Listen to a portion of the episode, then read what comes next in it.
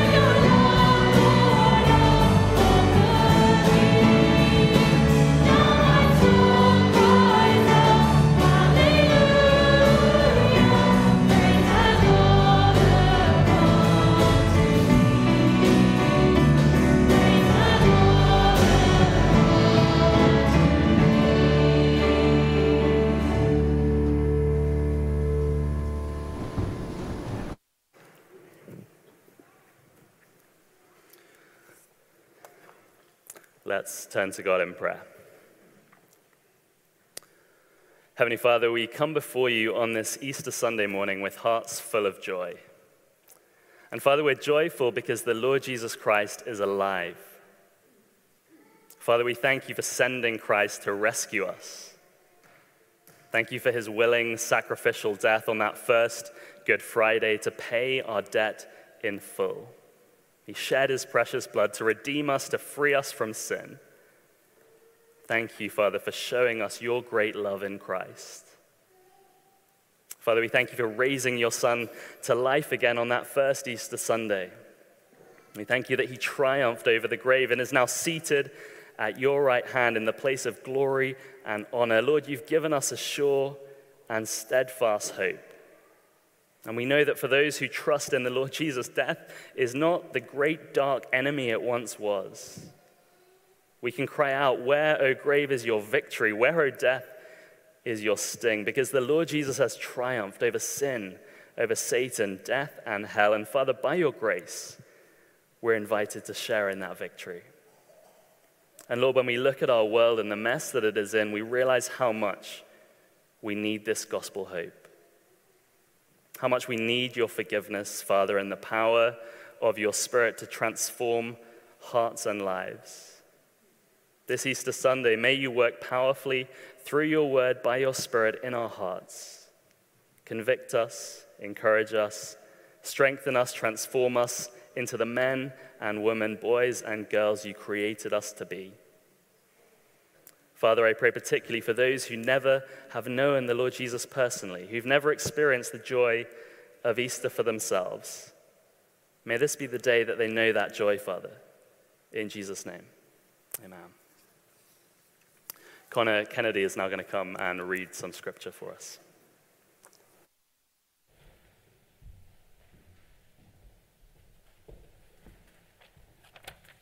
This reading is from 1 John chapter 4 verses 7 to 12. Behold, let us love one another, for love is from God, and whoever loves has been born of God and knows God. Anyone who does not love does not know God, because God is love. In this the love of God was made manifest among us, that God sent his only Son into the world so that we might live through him. In this is love, not that we have loved God, but that he has loved us and sent his Son to be the propitiation for our sins. Behold, if God so loved us, we also ought to love one another. No one has ever seen God. If we love one another, God abides in us, and his love is perfected in us.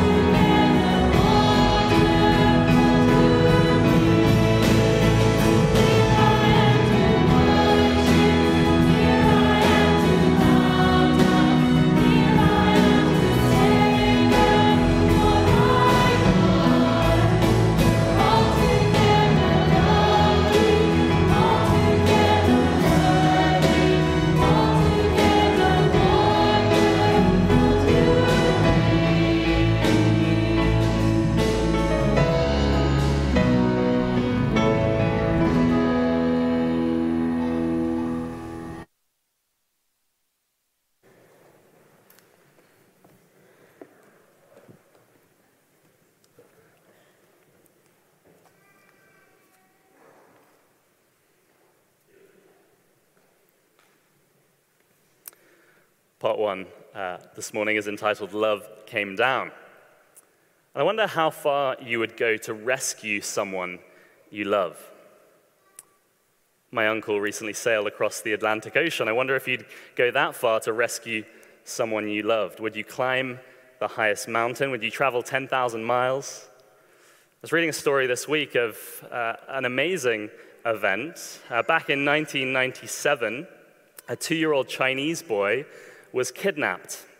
And his father, he's pictured here on the screen, Gao Gangtang, began a re- relentless 24 year search for his son, during which he traveled over 300,000 miles by motorbike across China, searching day after day, hour after hour. He spent his entire life savings on the search, and he was forced to beg for money. He slept under bridges.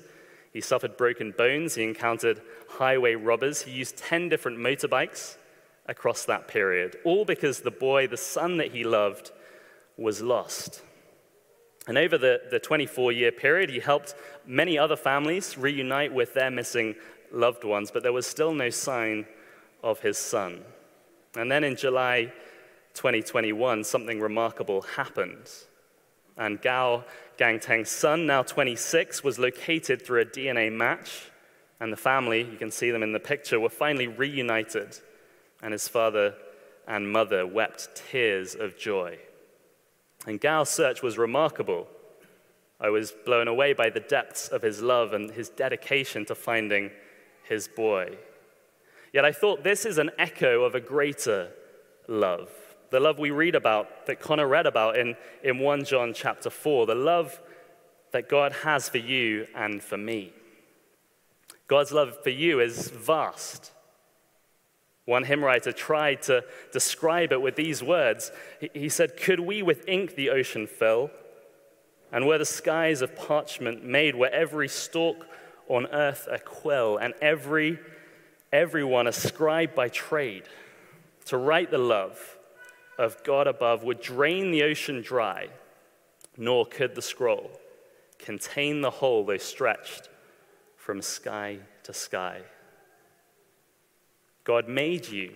He knit you together in your mother's womb. He knows you far better than you know yourself. In fact, the Bible tells us that even the very hairs of our head are numbered. God cares deeply for you. And the Bible tells us he desires to know you. Yet God's word makes clear a sad reality. It makes clear that we human beings have rebelled against this loving, benevolent, kind creator. We've spurned his love, we've embraced sin and selfishness, and we've been captured by the devil to do his will. The Bible tells us we suppress God's truth, we push it down, if you like, and instead we believe lies.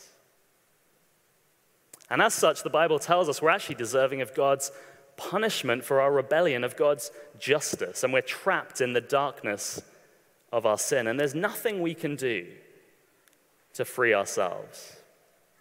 But how does God think of us in this sorry state? Well, God looks at us and he sees our hostility towards him. He sees the poisonous consequences of our sin. He sees the lies, he sees the lust, he sees the greed, the violence, the oppression, I mean, it doesn't take long browsing the news to see that day to day, but then I look at my own life, you look at your own lives, and maybe you see elements of that too. And God sees it. And yet, remarkably, his heart still goes out to us. Think of the love of Gao Gang Tang for his son, and magnify that many times over.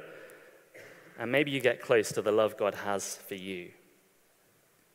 And so, our Trinitarian God, Father, Son, and Holy Spirit plan a rescue mission, a rescue mission which would cover a much greater distance than Gao Gang Tang and would come at a much greater cost.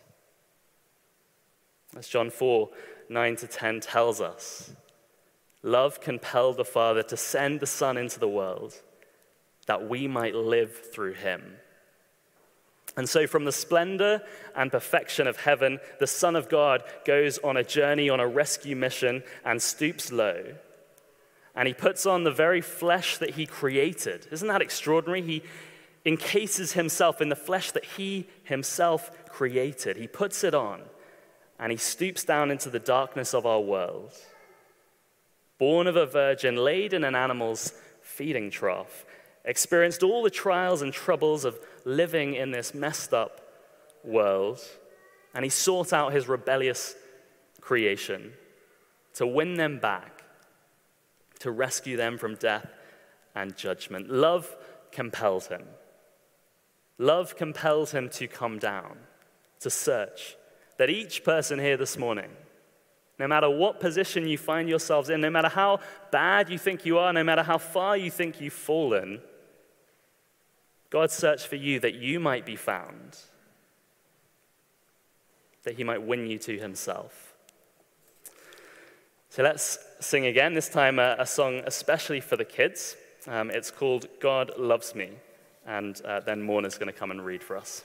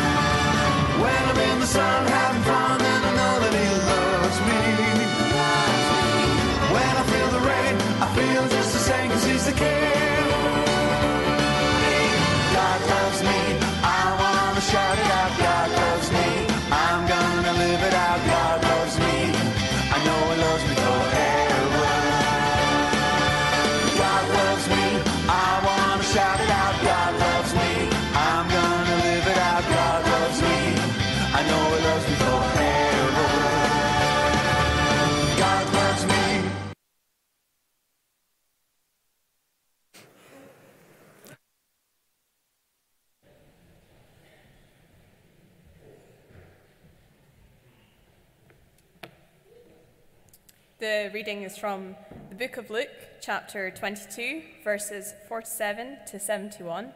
That's Luke chapter 22, um, verses 47 to 71. The betrayal and arrest of Jesus. While he was still speaking, there came a crowd, and the man called Judas, one of the twelve, was leading them. He drew near to Jesus to kiss him, but Jesus said, Judas, would you betray the Son of Man with a kiss? And when those who were around him saw what would follow, they said, Lord, shall we strike with the sword? And one of them struck the servant of the high priest and cut off his right ear. But Jesus said, No more of this. And he touched his ear and healed him. Then Jesus said to the chief priests and officers of the temple and elders who had come out against him, Have you come out as against a robber with swords and clubs? When I was with you day after day in the temple, you did not lay hands on me, but this is your hour and the power of darkness. Peter denies Jesus. Then they seized him and led him away, bringing him into the high priest's house, and Peter was following at a distance. And when they had kindled a fire in the middle of the courtyard and sat down together, Peter sat down among them. Then a servant girl, seeing him as he sat in the light and looking closely at him, said, This man was also with him. But he denied it, saying, Woman, I do not know him. And a little later, someone else saw him and said, You also are one of them. But Peter said, Man, I am not. And after an interval of about an hour, still another insisted, saying, Certainly this man also was with him, for he too is a Galilean. But Peter said, Man, I do not know what you are talking about. And immediately, while he was still speaking, the rooster crowed. And the Lord turned and looked at Peter.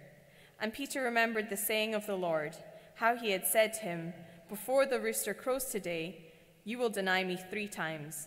And he went out and wept bitterly. Jesus is mocked. Now the men who were holding Jesus in custody were mocking him as they beat him. They also blindfolded him and kept asking him, Prophecy, who is it that struck you? And they said many other things against him, blaspheming him. Jesus before the council. When day came, the assembly of the elders of the people gathered together, both chief priests and scribes. And they led him away to their council, and they said, If you are the Christ, tell us. But he said to them, If I tell you, you will not believe, and if I ask you, you will not answer. But from now on, the Son of Man shall be seated at the right hand of the power of God. So they all said, Are you the Son of God then? And he said to them, You say that I am. Then they said, What further testimony do we need? We have heard it ourselves from his own lips.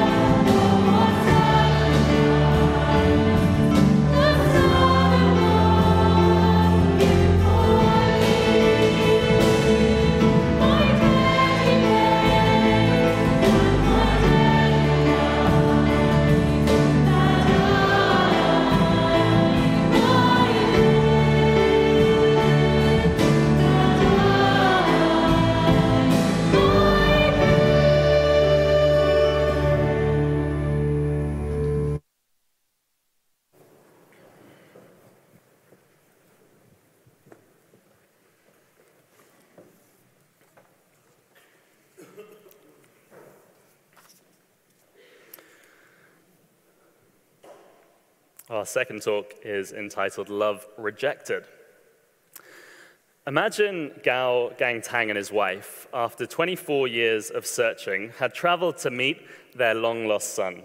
And when they arrived, their son had ignored them entirely, or been rude to them, or pretended he didn't even know them.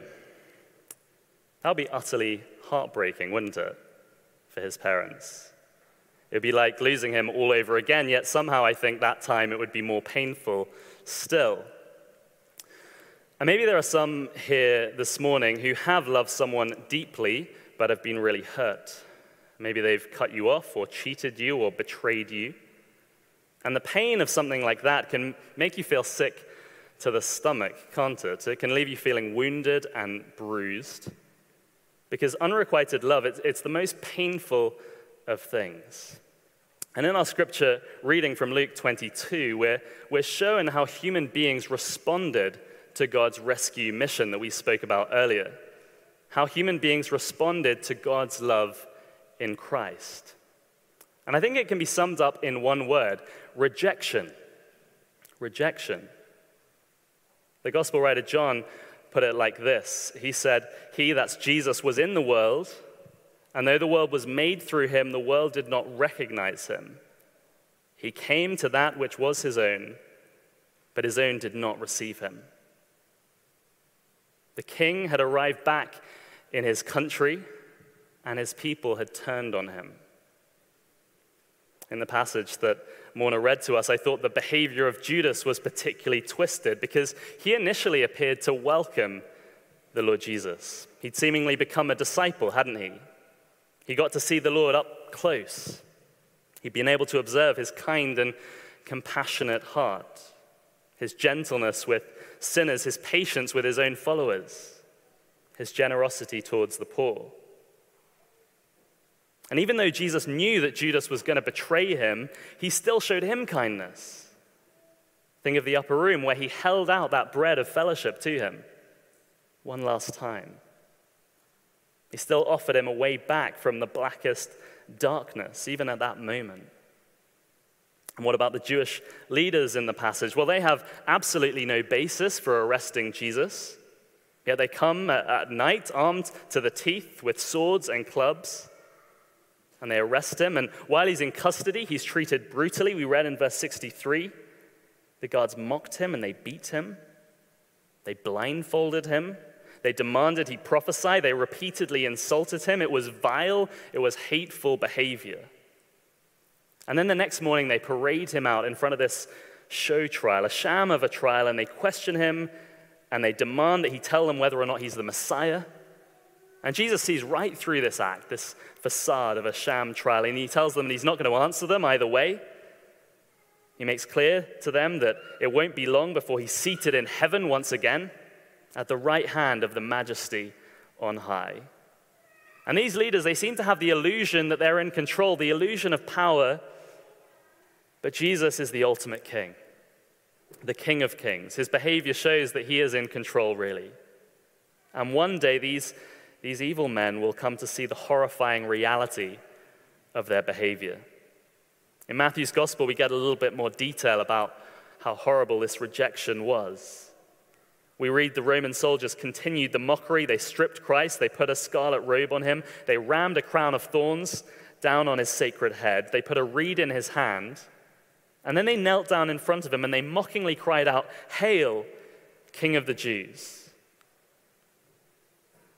I wonder what must our Lord have been thinking through, this, through all of this? We thought about the rescue mission, his great love for these people, and, and this is how he's treated when he shows up. How must he have felt? He'd come in love to rescue them, and it's thrown back in his face. In Matthew 23, we get an amazing insight into the Lord's inner life. We hear him lament. Matthew 23 and verse 37, he says this Jerusalem, Jerusalem, you who kill the prophets and stone those who sent you, how often I have longed to gather your children together as a hen gathers her chicks under her wings, and you were not willing. I find these words extraordinary. Christ's longing, even in rejection, even in humiliation.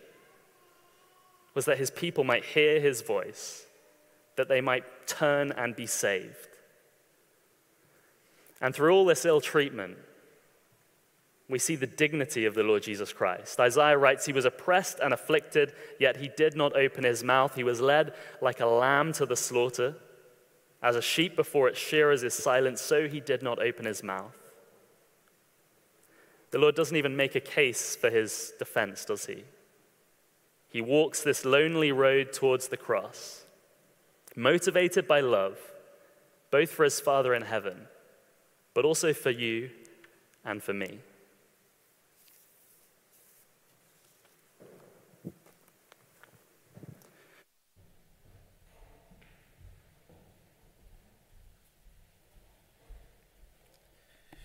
Our third reading is from uh, Luke 23, verse 32 to 43.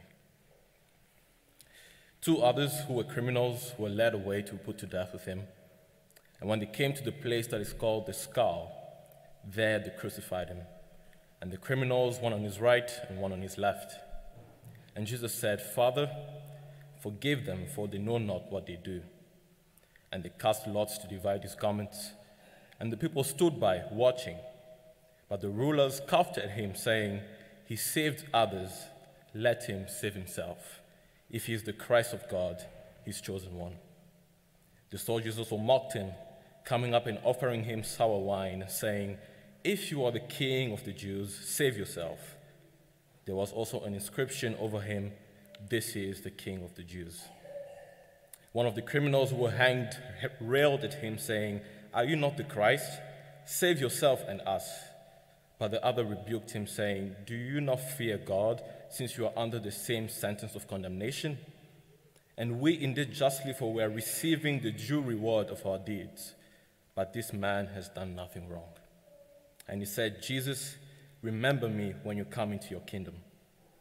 And he said to him, Truly I said to you, today you will be with me in paradise.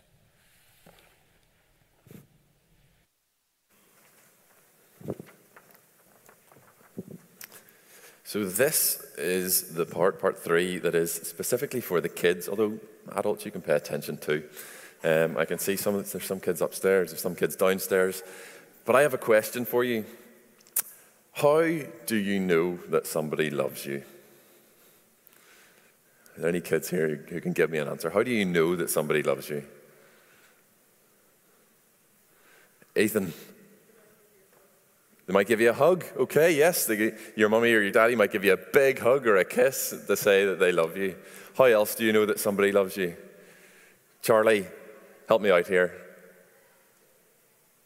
Give you a present? Absolutely. Maybe your mummy or daddy buys you a gift.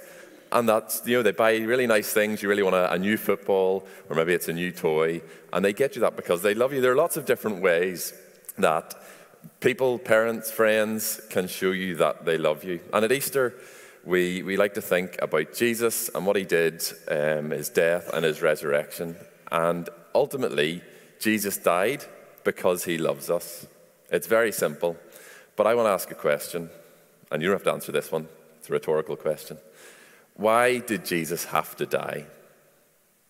You see, each of us have sinned. We've done things that are wrong, we've done things that are bad. We disobey our parents, we tell lies, we maybe fight with our brothers or sisters. And that's not what God wants us to do.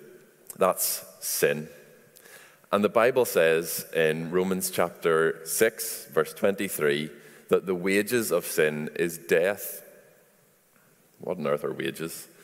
Um, basically, the wages of sin or death means that the payment for sin, the cost that has to be paid for sinning, is that someone has to die. And the thing is, at Easter, we remember the fact that God died for us so that we don't have to die. That's what Jesus did on the cross. But the people that were around Jesus, the people that were near to Jesus whenever he was dying on the cross, they didn't understand this. And there are three different groups of people who say the same thing whenever Jesus was dying on the cross. They tell him to save himself. So the rulers, they were like the religious leaders, the Sanhedrin. They said, He saved others, let him save himself if he is the Christ. And the soldiers that hung him on the cross, they said, If you are the king of the Jews, if you really are Jesus, save yourself. And then the criminal, one of the criminals on the cross beside him, said, Save yourself and us. They thought, This man is meant to be king. He's meant to be able to, to do everything. He's, he's meant to be so powerful, but he can't save himself. But they didn't understand that Jesus needed to die. Jesus needed to die on the cross so that he could take away our sins. Because if he didn't die, then the price wouldn't have been paid. You see, Jesus didn't die on the cross because he wasn't able to save himself. Jesus died on the cross so that he could save everyone. That's how much Jesus loves us. That's how much Jesus loves you. And that's why Jesus died on the cross.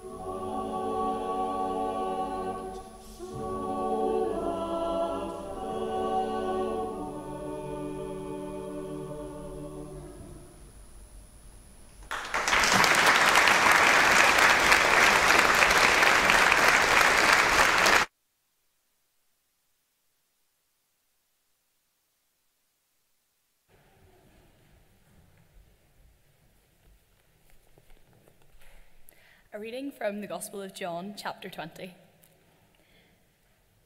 Now, the first day of the week, Mary Magdalene came to the tomb early, while it was still dark, and saw the stone had been taken away from the tomb.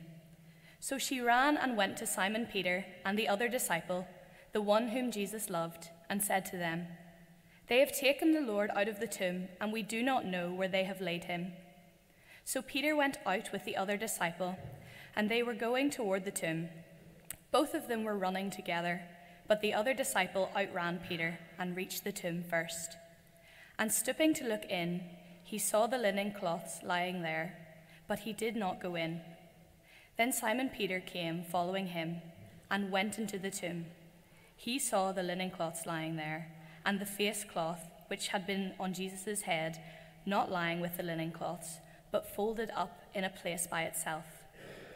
Then the other disciple, who had reached the tomb first, also went in, and he saw and believed.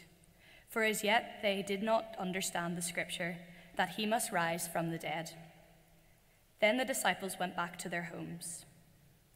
But Mary stood weeping outside the tomb, and as she wept, she stooped and looked in the tomb. And she saw two angels in white sitting where the body of Jesus had lain, one at the head and one at the feet. They said to her, Woman, why are you weeping?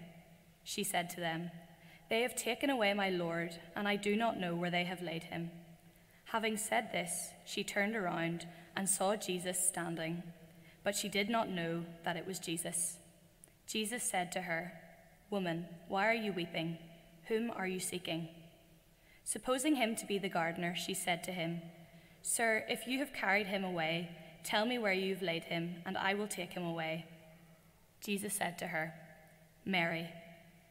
She turned and said to him in Aramaic, Rabboni, which means teacher. Jesus said to her, Do not cling to me, for I have not yet ascended to the Father, but go to my brothers and say to them, I am ascending to my Father and your Father, to my God and your God. Mary Magdalene went and announced to the disciples, I have seen the Lord, and that he had said these things to her. On the evening of that day, the first day of the week, the doors being locked where the disciples were for fear of the Jews, Jesus came and stood among them and said to them, Peace be with you. When he said this, he showed them his hands and his side. Then the disciples were glad when they saw the Lord. Jesus said to them again, Peace be with you. As the Father has sent me, even so I am sending you. And when he had said this, he breathed on them and said to them, Receive the Holy Spirit. If you forgive the sins of any, they are forgiven them. If you withhold forgiveness from any, it is withheld. Now, Thomas, one of the twelve, called the twin, was not with them when Jesus came. So the other disciples told him, We have seen the Lord. But he said to them, Unless I see his hands, the mark of the nails, and, the, and place my finger into the mark of the nails, and place my hand into his side, I will never believe. Eight days later, his disciples were inside again, and Thomas was with them. Although the doors were locked, Jesus came and stood among them and said, Peace be with you. Then he said to Thomas, Put your finger here and see my hands, and put on your hand and place it in my side. Do not disbelieve, but believe. Thomas answered him, My Lord and my God. Jesus said to him, Have you believed because you have seen me? Blessed are those who have not seen and yet have believed. Now, Jesus did many other signs in the presence of the disciples, which are not written in this book, but these are written so that you may believe that Jesus is the Christ, the Son of the God and that by believing you may have life in his name.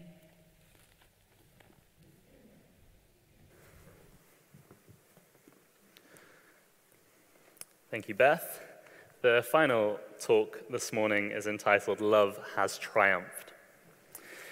If the story ended with the cross and burial, we wouldn't be here this morning, would we? If Jesus is dead, we're wasting our time here at Crescent. We might as well just pack up and go home. The Bible's very honest about this, refreshingly honest. Um, it says in, in 1 Corinthians 15, These words, Paul writes, and if Christ has not been raised, our preaching is useless, and so is your faith. And then again in verse 17, and if Christ has not been raised, your faith is futile, and you are still in your sins. Then those also who have fallen asleep in Christ are lost. And he goes on, if only for this life we have hope in Christ, we are of all people most to be pitied. I love how transparent Paul is about these things. Do you see what he's saying? If Jesus isn't alive, we're in a hopeless state. We're pitiful people. This week, Jeremy Clarkson wrote an article in the Times newspaper on growing old and death. Maybe some of you saw that. And he said this He said, I know I'm going to be in a hole where I shall rot. I shall be there forever, or at least until a property developer decides he needs the graveyard for a new housing estate, and then I'll be landfill.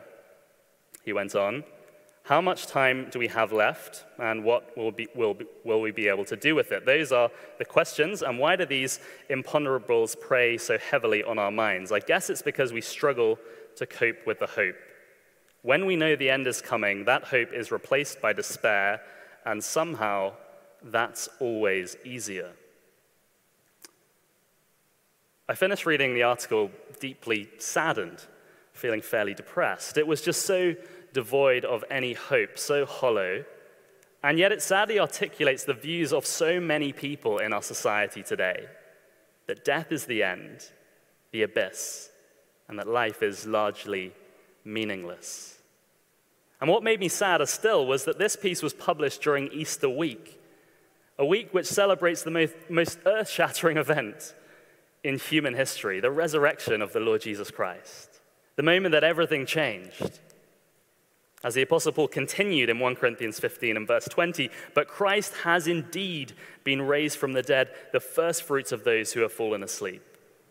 For since death came through a man, the resurrection of the dead comes also through a man. For as in Adam all die, so in Christ all will be made alive. Do you see how massive this is? Paul is saying that if you belong to the Lord Jesus Christ, if you've trusted in him, you will follow the trail that he has blazed through death. Because Jesus Christ was raised, you too shall be raised. And I thought if only Jeremy Clarkson could get a grip of that could get a hold of that, if he could encounter the earth shattering truth of the resurrection. You see, the resurrection isn't just a one off freak event in human history, it's not just a blip in human history. It's actually the moment when reality itself flipped, when it was transformed to allow a new chapter of life to begin. You see, the Lord Jesus Christ, the Son of God, defeated death. He paid the penalty for your sin and for my sin at the cross, so that death no longer has to have any claim on us, any hold on us. If you've been convicted of a crime and you've paid the full sentence, then the state cannot punish you anymore. Your debt has been paid in full. And scripture tells us Christ has paid our debt in full. And he, remarkably, has made it possible for each and every human being to share in his victory. And the claim is by trusting him, we can walk towards the dawn, if you like, towards the light of eternal day. We can have hope in the darkest times, the darkest moments in life, when things seem hopeless. We can have hope. The resurrection is the hinge of history, it's the pivot on which eternity turns, it's the moment when evening turns to morning and when the shadows flee away. You see, we still live in a dark world, but we can walk through it with the risen Christ, the man on the other side of death.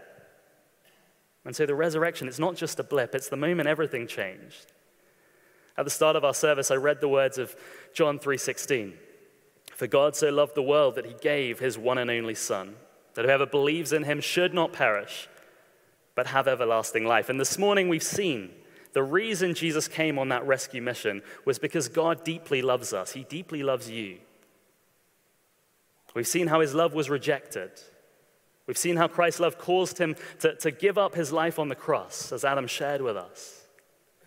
And now we gaze at an empty tomb and we can see that God's love has triumphed. It wasn't suffocated by evil and darkness, it reigns supreme. As the songwriters Keith Getty and Stuart Townend put it, death is dead, love has won, Christ has conquered. I love that. And John 3:16 makes clear that the only way we can be saved, the only way we can be rescued from death is simply by believing. It's so simple, it's so clear. Believe in the Lord Jesus Christ and you will be saved.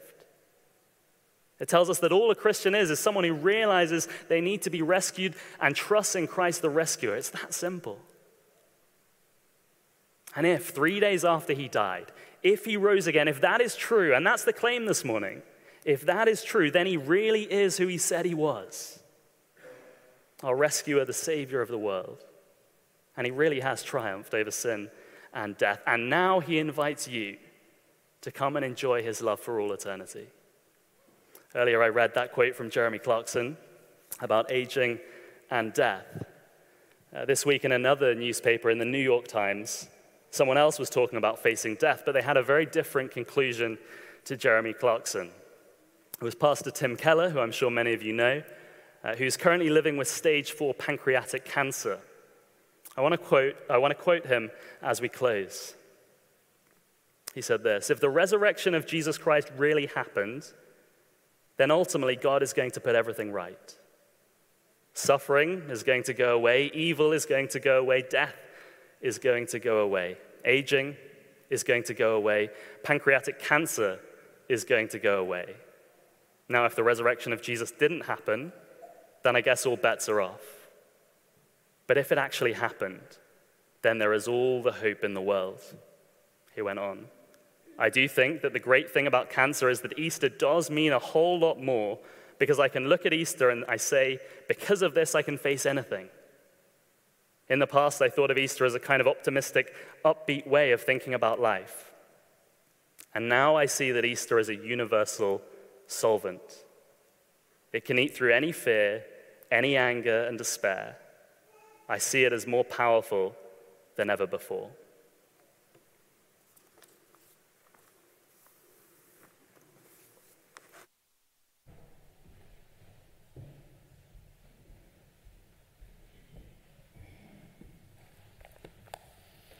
Thank you to uh, everyone who's been involved in uh, today's service. And I just want to close in prayer. And then we're, going to sing See What a Morning, Gloriously Bright, this fantastic anthem of praise to end our service. But let's just uh, close in prayer just now.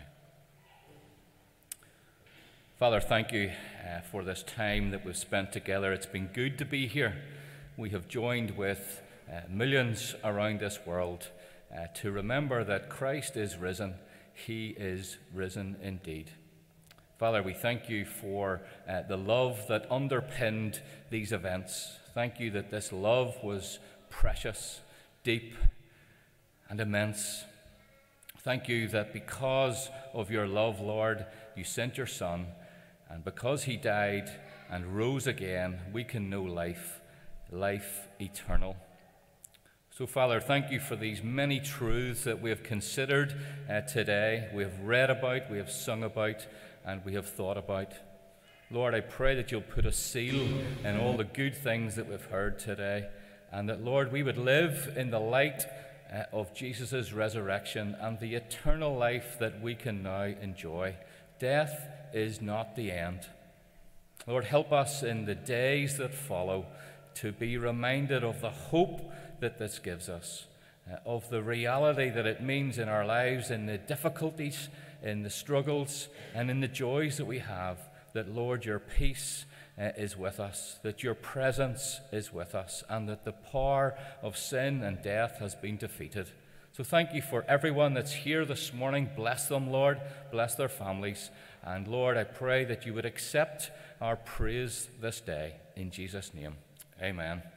Okay, let's uh, stand and sing this anthem of praise. See what a morning, gloriously bright, with the dawning of hope in Jerusalem. Thanks.